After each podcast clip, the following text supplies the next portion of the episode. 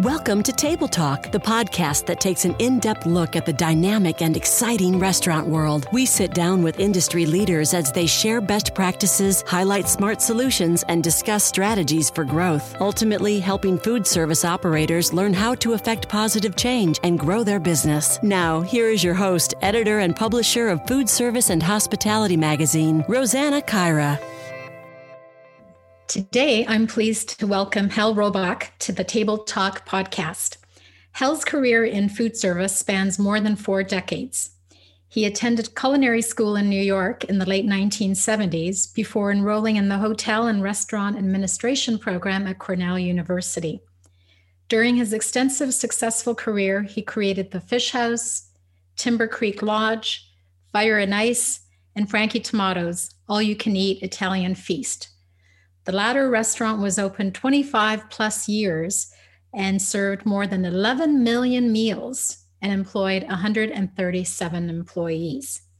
Sadly, earlier this year, Frankie Tomatto's became a casualty of COVID 19.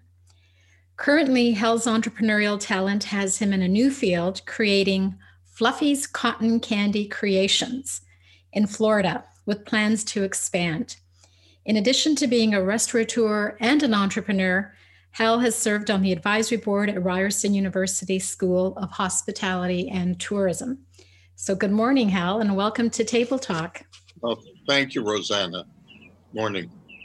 So, I see um, from the video screen that you're in the lovely surrounding with sunshine and no snow. And I believe you're in Florida, right? Absolutely, yeah. So um, we were talking earlier uh, just about the situation in Florida, and I thought it, it was interesting, and perhaps we can start with that um, as part of our conversation today. Tell us a little bit about how COVID is down in Florida, because it's quite different from what we're dealing with here in Canada. Yeah, absolutely. Um, everything is wide open. There are no restrictions on seating. Um, bars are open gyms are open. Uh, where we're located in a mall, the only uh, restriction is that you have to wear a mask indoors. That's the only restriction.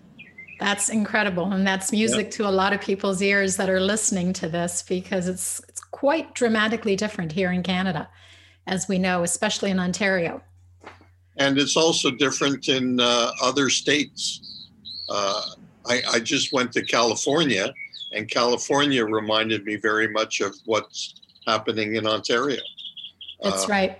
There was no indoor uh, dining, uh, takeout, delivery, and outdoor dining.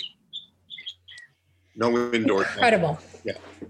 Well, I, I hope that, you know, we'll soon be seeing that here as more vaccinations come into play in Canada. I know we've had some serious distribution issues up here.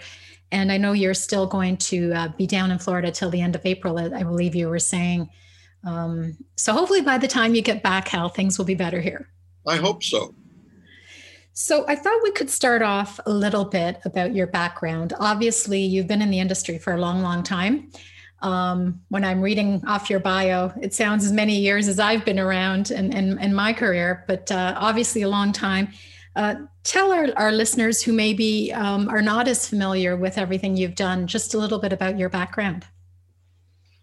Yeah, so uh, I was quite fortunate at a young age. I knew what I wanted to do. So, straight out of high school, I went to culinary school in New York. Uh, I'm originally from Montreal. And um, after that, I, I worked a few years. Uh, you know, when you go to school, you when you graduate, you think you know everything. And uh, I quickly learned uh, or found out that I didn't know everything. And that kind of prompted me to go back to school. And uh, I was fortunate enough to go to Cornell at the uh, uh, Hotel and Restaurant Administration. And after that, um, I settled in Toronto.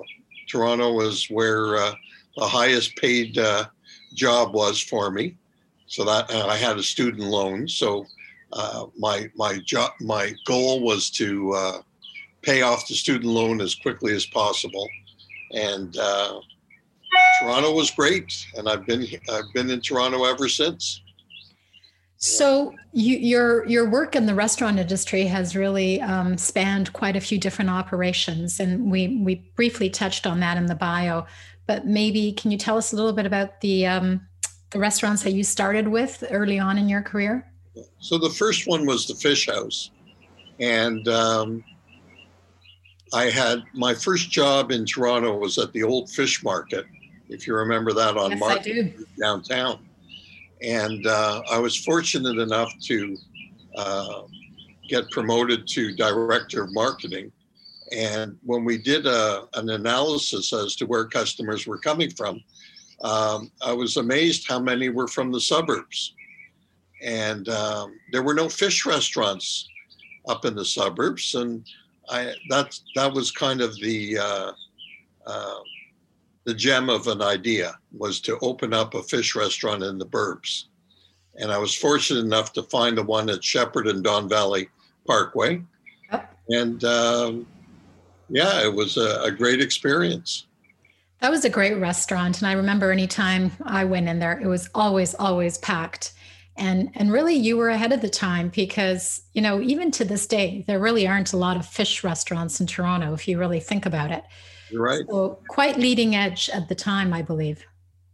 And um, to this day, uh, fish seafood restaurants do very well. It's one of the uh, food categories that uh, people don't really cook at home and, and would rather have that type of uh, food in a restaurant. So, for sure. Um, so, Hal, after a career that has been so fruitful, the last year must have been very, very difficult for you. Um, living through COVID, obviously, um, one of your big restaurants that you've had for many years is the Frankie Tomatto's, or was the Frankie Tomatto's. And obviously, through COVID and the pandemic, buffet restaurants really came under a lot of scrutiny and uh, and a lot of issues arose because of that. Tell us a little bit about that whole experience. Um, and maybe we can start with just initially when COVID hit, what were the outcomes for your restaurant? I mean, you didn't close right away. What were you dealing with in those early days of the pandemic? The early days, and I'm going back to uh, the beginning of February, um, we did extremely well. And I think uh, one of the reasons was everyone was focusing on Chinese restaurants. So as a result, they were the they suffered the brunt of the COVID uh, problem in February, and uh, we reap the rewards. Then things, as soon as uh, word came out, I think it was the second week in March, uh, which I which also was March break, which That's is right. historically an, a fantastic week for us. Um, sales dropped like uh, like a lead balloon, really, yeah.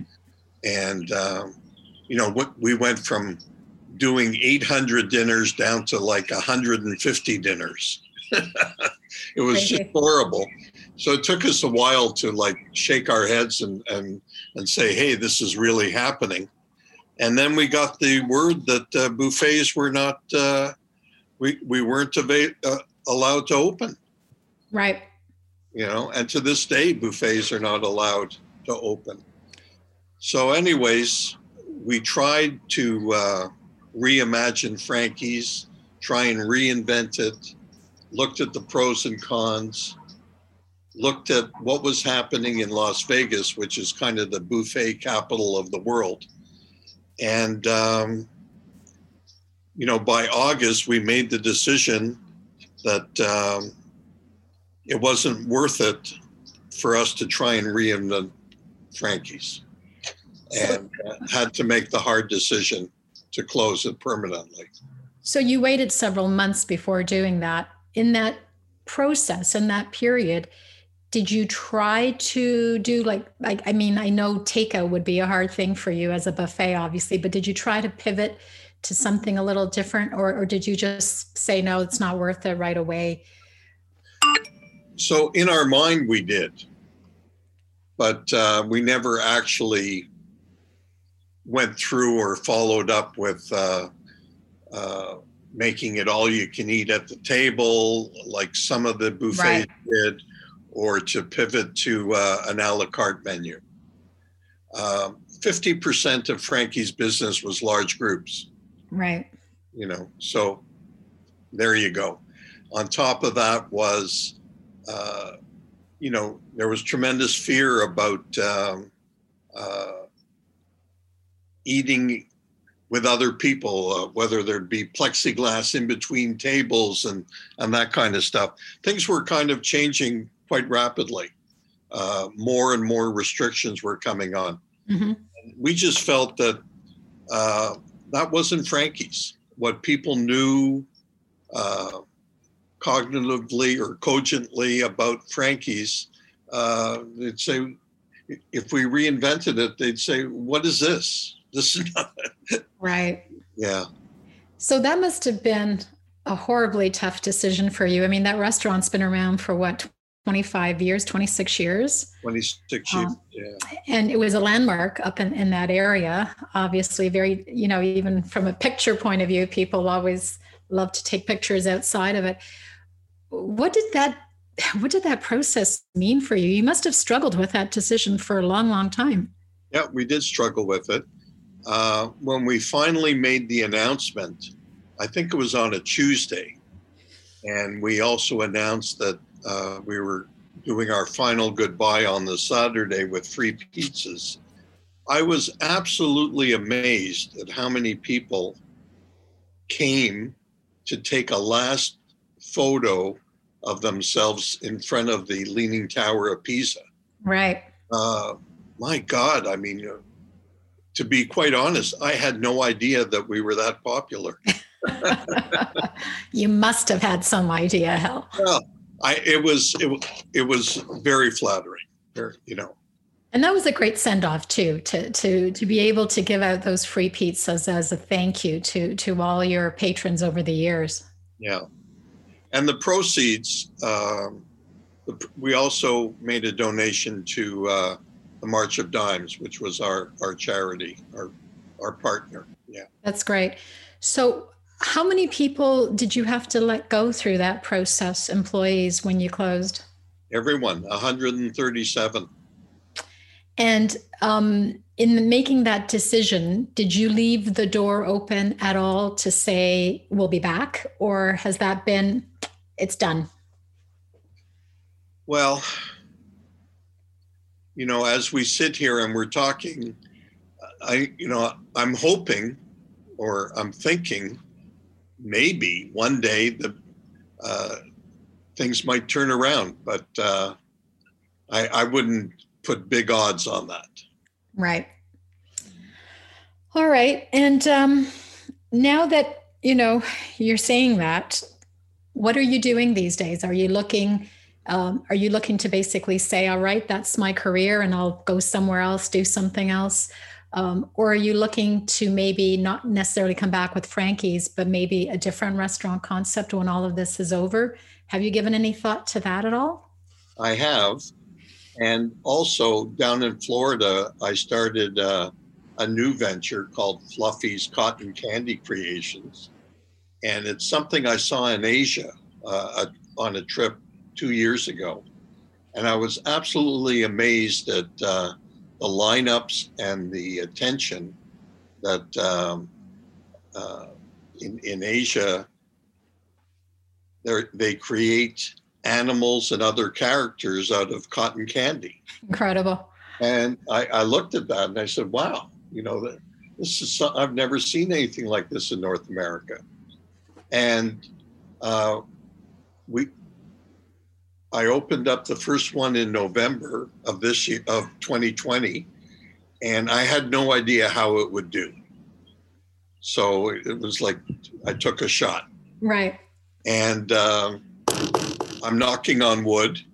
Uh, it did extremely well. It's still doing well, and hoping to open one more up in March and another one up in April. That's amazing. All in Florida, Hal? Yeah, in Florida. Seems I to have put I put a feeler out to uh, uh, Cadillac Fairview in uh, in Canada, and uh, we're talking. Interesting. but, but malls are all the malls are open in Florida. I can't believe that. Yeah, yeah.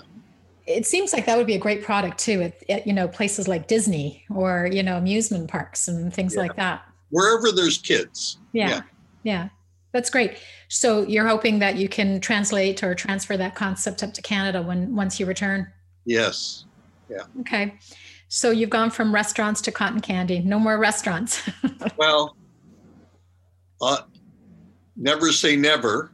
And um, I'd say the good thing is I have some tremendous people that worked at Frankie's that I would love to reconnect with. hmm And um, who knows? Right now, as it stands, I wouldn't make uh, I wouldn't make any plans to open a restaurant in Canada uh, until things uh, we see which way things are going. Sure. No, that makes sense. How about the whole concept of ghost kitchens?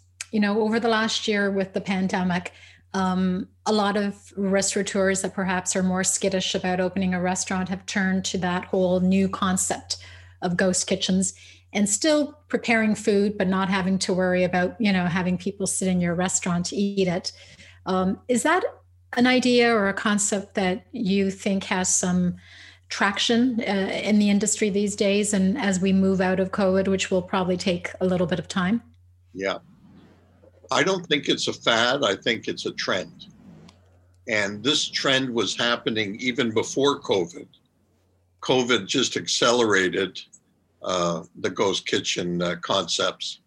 And it, it, it makes tremendous sense. Uh, lower overheads, um, a special facility just focusing on takeout uh, and, uh, well, deli- takeout and delivery, but mostly delivery Mhm. uh, it, it makes perfect sense.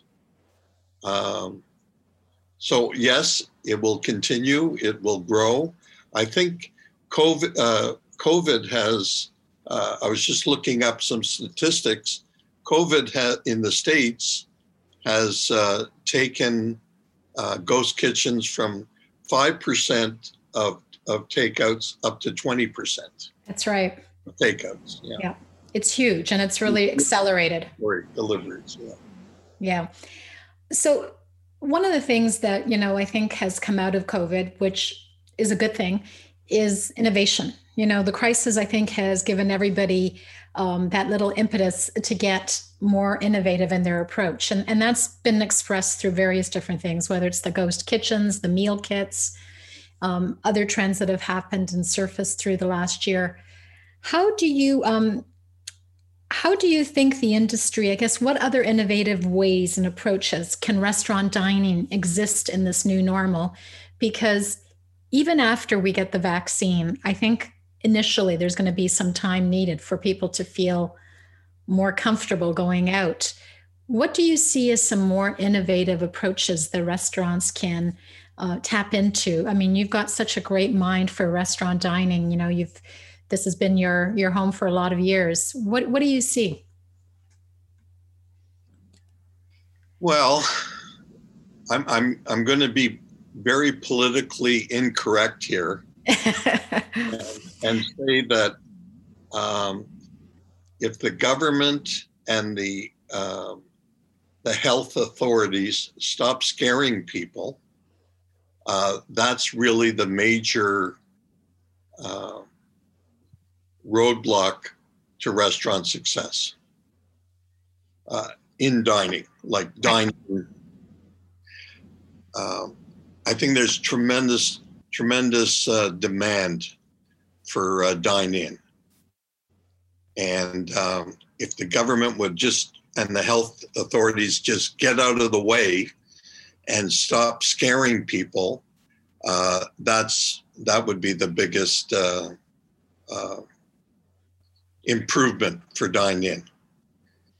If COVID continues uh, or the fear continues, I could see private dining rooms. Mhm. Um, there's a concept in New York that I saw, and they were converting hotel rooms into private dining. That's right. They've done that a bit here in Toronto as well. Okay. And I, I can see that happening where there'd be parties of 10. It would be a, a, a set menu uh, so that uh, people could would prepare the food during the day and then the group would come in at night type of thing. Uh, that might be uh, a trend that might happen. I think that takeout and delivery is is going to continue to grow, and it was continuing even before COVID, uh, just because of our lifestyles and what have you. Um, they were talking, uh, and I think they already did it about not putting ovens into uh, condos in downtown mm-hmm. Toronto. Like, what for? Right. Cooking. Yeah. So, uh, and this is even before COVID. So that will continue. Um, I, I, you know, Frankie's was so much about, not so much just about the food, but it was about celebrations and mm-hmm. entertaining. Uh, if a guest was coming from out of town, it's like, where are we going to take them? Oh, well, we got to take them to Frankie. To we got to show it to them. Right. That has not disappeared. Um, and once again, even buffets are open down here in in Florida. You know, incredible. You know, and um, I'm hoping that that will, uh, you know, that will uh, flourish again. But here's my caveat. In 2001, this uh, this guy Richard Reid gets on an airplane and uh, has explosives in his shoe. And now in 2021, or right. years later, we're still taking our shoes off. That's right. Before getting on an airplane. Yep.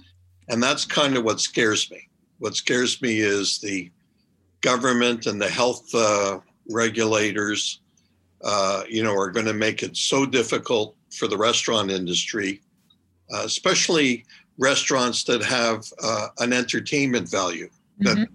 People were craving um, and still do. But they're going to uh, kind of um, affect that. So, you believe that even down the road, once we're through with this pandemic, buffet restaurants will still be greatly impacted for years to come. Is is that what you're saying? Yeah. Yeah. Although buffets can still exist in a different format where you have someone serving the buffet as opposed to people getting their own food from, you know, from the stations. Could that not work? So they tried that in uh, Vegas. And, uh, you know, I was quite the student to see uh, what was happening. Uh, I just came back from Vegas. Um, and uh, there are no buffets on the strip. Really? They're closed and um, they're being changed over into interesting other concepts. So, wow.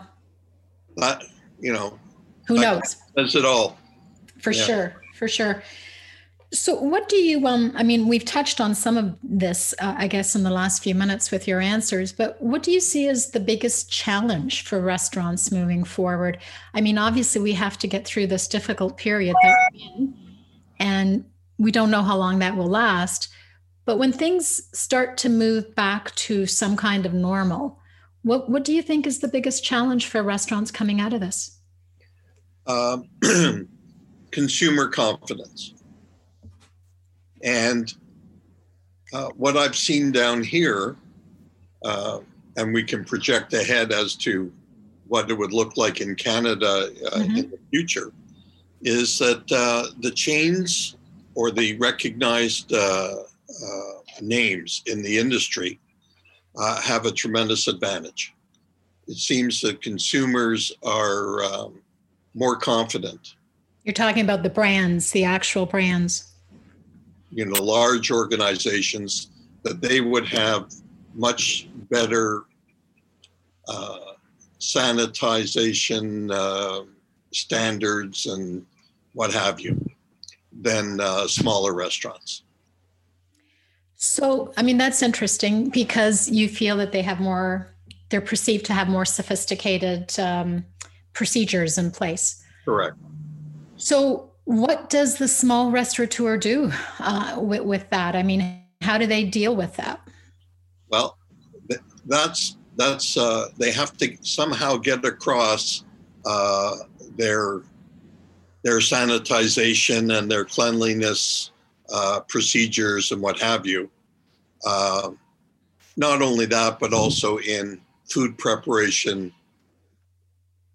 You know, that is going to be a little bit of a a, a roadblock for uh, for independent restaurateurs. And, and part of that roadblock, Hal, I, I believe, is really also the cost involved. When yes. you look at the cost of, you know, putting all of these procedures into place, whether it's the, you know, the protective shields or or just even all of the equipment that goes into it, it's a big, big cost for a small restaurant. And how do you how do you pass that cost on to the consumer? when there's already you know sticker shock for a lot of consumers when they go to restaurants so i think that's part and parcel of it i would i would assume yes and i th- i think it's very similar to when they uh, they raised the minimum wage from $11 up to uh, 14 mm-hmm. uh, yeah but i believe that there is tremendous demand from consumers and boy, do they miss restaurants. I miss restaurants too. yeah, absolutely. Yeah, we all do, and I think this um, this pandemic has really shone the light at how important restaurants are as part of our communities. Yeah, yeah, absolutely. So you you you believe that even though w- once we're out of this pandemic, you believe that we're still going to be having those same procedures in place in restaurants. This is not going to stop once the pandemic is over. Unfortunately. Um, and once again, I'm being political here, but, uh, you know, down here in Florida, we have a governor that uh, is very pro business, very, um, uh, you know, it's a red state. and, uh, you know, he has the courage uh, and the, uh, you know, the, the, tenacity to say no. The, the the state is open for business. Uh, where take another state like California, and it's very much similar to Canada. Right. Yeah. From one state to another, it just differs completely. Right. right. So, Hal, do you think restaurants in the future will be forced to become smaller you know, smaller footprints with all of these restrictions that we now have in place? I think so. And if you remove the entertainment value, uh, whether it be um, uh, something like like Frankie Tomatto's or something that's involving entertainment or um, uh, some other, uh, you know, singing or uh, mm-hmm. performances or something like that, uh, yeah, it makes sense that it'd be a smaller footprint. So, I mean, we've seen about 10,000 restaurants close over the last year in Canada. Um, what's your take on where the industry is going over the next while? Do you think there's going to be a lot more closures? I know it's I, nobody has these numbers for sure, but what's your crystal ball telling you? Yes, more more more closures. Uh, the, the, the ones that can hang in there and that that are uh, brands are going to uh, do much better. The the big uh, losers are going to be the small independent restaurants. Hal, as someone who's been in the industry for a long time and and dealing with you know being a leader uh, for a long time, do you feel that the concept of leadership has had to change through COVID? I mean, I know that you closed the restaurants after a few months, so you haven't been, you know, um, working through the whole COVID period. But did you find that the leadership concept for in, in your mind changed during this this crisis? I was talking to a good friend that has uh, eight restaurants in Toronto, and uh, I went to visit him uh, during COVID uh, and he was open in all of his restaurants. And I said, So what's the hardest thing?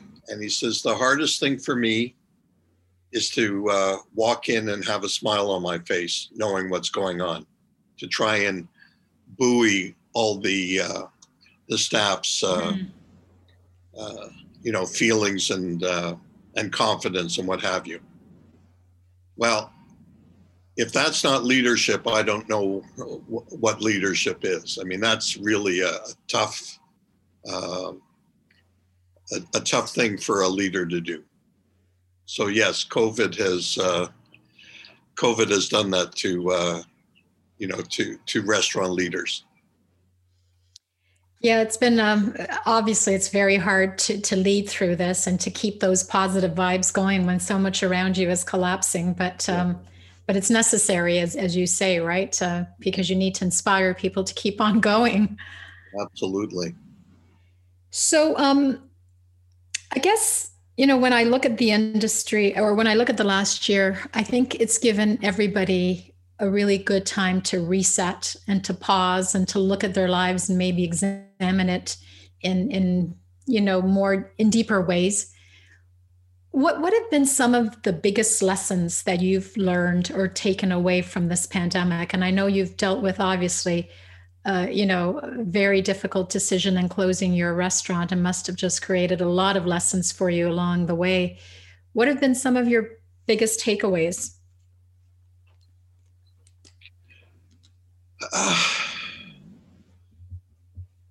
I'm always amazed at the goodness of people, especially those on the lower uh, lower income levels. How generous they are, and how how um, how how good their hearts are. And I'm I'm I'm really speaking about um, you know uh, the majority of my staff, uh, a lot of them are uh, have been supporting each other. Uh, there's a strong uh, community amongst amongst the family, as as we like to call it. The other thing that I think that COVID has done is uh, people have realized I don't, don't have to work in an office anymore. I can work at home. And as a result, I don't have to live in close proximity to, you know, where the office was or, or exactly. yeah. And as you know, and they're moving farther afield. And I know here in the States, uh, Florida is booming because people from other states are saying, you know, with a computer and uh, and a telephone, I can I can live in Florida, and uh, you know, people will still think I'm in New York. That's very true. Yeah, yeah. So, you know, and lifestyle, you know, that life is short uh, as a result of COVID. Uh, you know, but. Um, you know, I don't think you know, I don't think the restaurant industry is uh, is dead. It's uh, it's gonna it's gonna come back. Don't know when and don't know to what degree, but uh, the demand for uh, for going out and whether it's having a cup of coffee with someone or a glass of wine or um, uh, celebrating a birthday, that's always going to be there. And I think this has created a lot more pent up demand after being, you know, a year without restaurants, right? Yeah, absolutely. And travel and tourism and yeah, all of that. Sure. So, how do you worry about whether or not people will still want to work in this industry with with everything that's happened in the last year? Do you think people will look at this industry differently? So that's all part of the equation. We're going to have less restaurants, less restaurant seats. Um, and I think it'll all balance out. It'll all equal out. I, I understand that uh, the government is, uh, Canadian government is planning on bringing in more immigrants, uh, you know, in the future. So uh, the restaurant industry will welcome them and uh, and train them and give them their first opportunity in Canada. So, any um, parting words of advice for other operators who are living through this difficult time from somebody who who definitely went through a, a difficult time last year with your own restaurant? Wow. well, I, you know, for those that are, are, are sitting on the fence and maybe racking up credit card debt and uh, what have you, uh, that are struggling, uh, there's no shame in closing, and you can always start again. Right. Those are wise words. Sometimes you just have to know when to pack up, right? Yeah. Yeah. yeah. And it's not their fault. No. It's no one, you know, it's no one's fault. And um, and you can always start again. Well, I have faith and confidence that one day soon we'll still see Hal Roback back in the restaurant industry. Um, I know it's in your blood and I know you have a lot of passion for it. So I, I wish you the best over the next few months as we move through this uh, cycle. And, uh, and I look forward to seeing you sometime down the road when things are better. For sure. Thank you, Rosanna. Nice talking to you. We appreciate you joining us for this episode of the Table Talk Podcast. If you enjoyed today's episode, we'd love for you to rate and review our show.